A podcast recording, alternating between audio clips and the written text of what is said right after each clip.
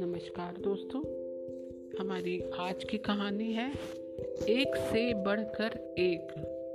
यह भोजपुरी लोक कथा है। तो चलिए शुरू करें, एक से बढ़कर एक। एक गाँव में घनश्याम नाम का एक गरीब मजदूर रहता था।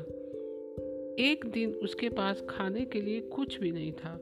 बस उसके घर में पुरखों का दिया हुआ चांदी का एक तराजू था उसने सोचा कि यह तराजू बहुत ही कीमती है, क्यों न इसे बेच दिया जाए तभी उसके दिमाग में एक बात आई कि पुरखों की इस निशानी को बेचने के बजाय इसे गिरवी रखकर कुछ पैसा लेकर शहर जाकर मजदूरी करूँ। लेकिन इसे किसके पास गिरवी रखूँ?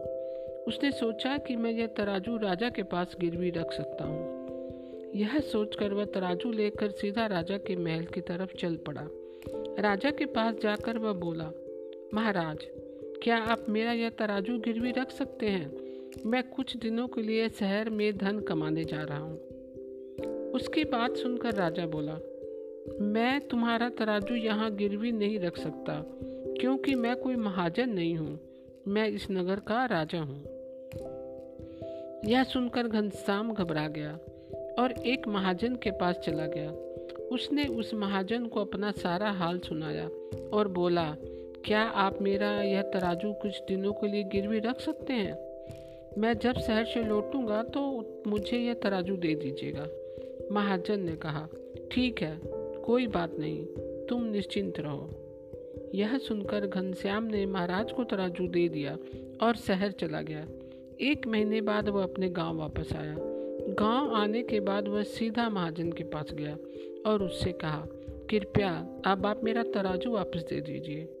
महाजन बोला, तुम्हारा तराजू एकदम सही सलामत है। मैं अभी तराजू लेकर आता हूँ।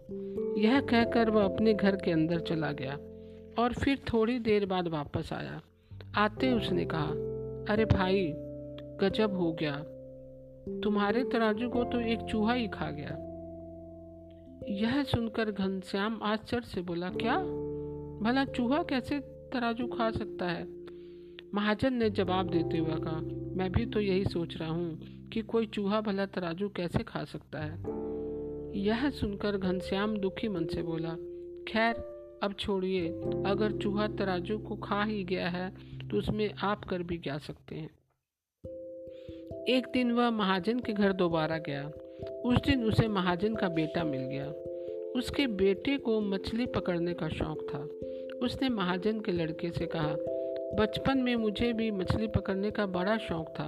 अगर तुम्हारी इच्छा हो तो क्यों ना हम दोनों कल मछली पकड़ने एक साथ चलें? महाजन के लड़के ने कहा, ठीक है। अगले दिन घनश्याम महाजन के बेटे को अपने साथ लेकर चला गया। वह उसके बेटे को एक सुनसान जगह पर ले गया और उसे पेड़ों, फूलों के बारे में बताने लगा। जब शाम हो गई तो उसने कहा, बेटे, बहुत देर हो गई है। तुम यहीं रुको।